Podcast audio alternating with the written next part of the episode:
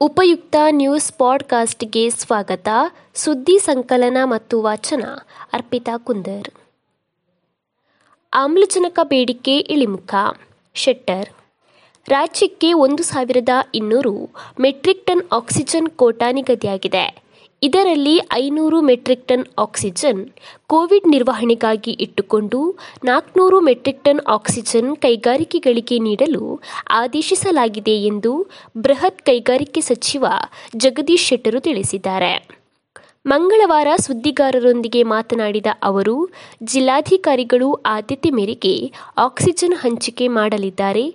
ಈವರೆಗೂ ಯಾವ ಕೈಗಾರಿಕೆಗಳು ಆಕ್ಸಿಜನ್ ಕೊರತೆ ಕುರಿತು ದೂರು ನೀಡಿಲ್ಲ. ಎಲ್ಲ ಕೈಗಾರಿಕೆಗಳಿಗೂ ಆಕ್ಸಿಜನ್ ಸರಬರಾಜು ಆಗುತ್ತಿದೆ ಎಂದು ಹೇಳಿದರು. ನಾದಬ್ರಹ್ಮ ಹಂಸಲೇಖ ಅವರಿಗೆ ಎಪ್ಪತ್ತನೇ ಹುಟ್ಟುಹಬ್ಬದ ಸಂಭ್ರಮ.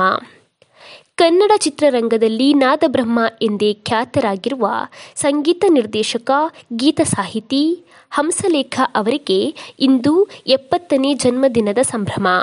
ನಾಲ್ಕು ದಶಕಗಳಿಂದ ಕನ್ನಡ ಚಿತ್ರರಂಗಕ್ಕೆ ಹಾಗೂ ಸಂಗೀತ ಕ್ಷೇತ್ರಕ್ಕೆ ತಮ್ಮದೇ ಆದ ಕೊಡುಗೆ ನೀಡುತ್ತಾ ಬಂದಿರುವ ಅವರು ಒಬ್ಬ ಉತ್ತಮ ಗಾಯಕ ಎಂದೇ ಹೇಳಬಹುದು. ಅವರಿಗೆ ಅಸಂಖ್ಯ ಅಭಿಮಾನಿಗಳಿದ್ದಾರೆ. ಇವರ ಹುಟ್ಟುಹಬ್ಬದ ಹಿನ್ನೆಲೆಯಲ್ಲಿ ಅಭಿಮಾನಿಗಳು, ಚಿತ್ರರಂಗದ ಆಪ್ತರು, ಸ್ನೇಹಿತರು ಇವರಿಗೆ ಶುಭಾಶಯವನ್ನು ಕೋರಿದ್ದಾರೆ. ರಾಜ್ಯದಲ್ಲಿ ಬಸ್ ಇದ್ದರೂ ಪ್ರಯಾಣಿಕರೇ ಬರ್ತಾ ಇಲ್ಲ.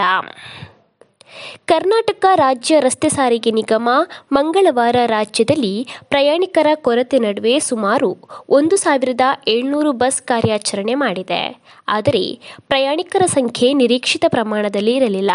ಬೆಳಿಗ್ಗೆ ಹಾಗೂ ಸಂಜೆಯ ಪೀಕ್ ಅವರ್ನಲ್ಲಿ ಪ್ರಯಾಣಿಕರ ಸಂಖ್ಯೆ ಕೊಂಚ ಹೆಚ್ಚಾಗಿತ್ತು. ಉಳಿದಂತೆ ಬಸ್ಗಳಲ್ಲಿ ಬೆರಳೆಣಿಕೆ ಸಂಖ್ಯೆಯ ಪ್ರಯಾಣಿಕರು ಸಂಚ, ಸಂಚರಿಸುತ್ತಿರುವ ಮಾಹಿತಿ ದೊರೆತಿದೆ. ಸುದ್ದಿ ಸಂಚಯ ಆಲಿಸಿದ ಎಲ್ಲರಿಗೂ ಧನ್ಯವಾದಗಳು.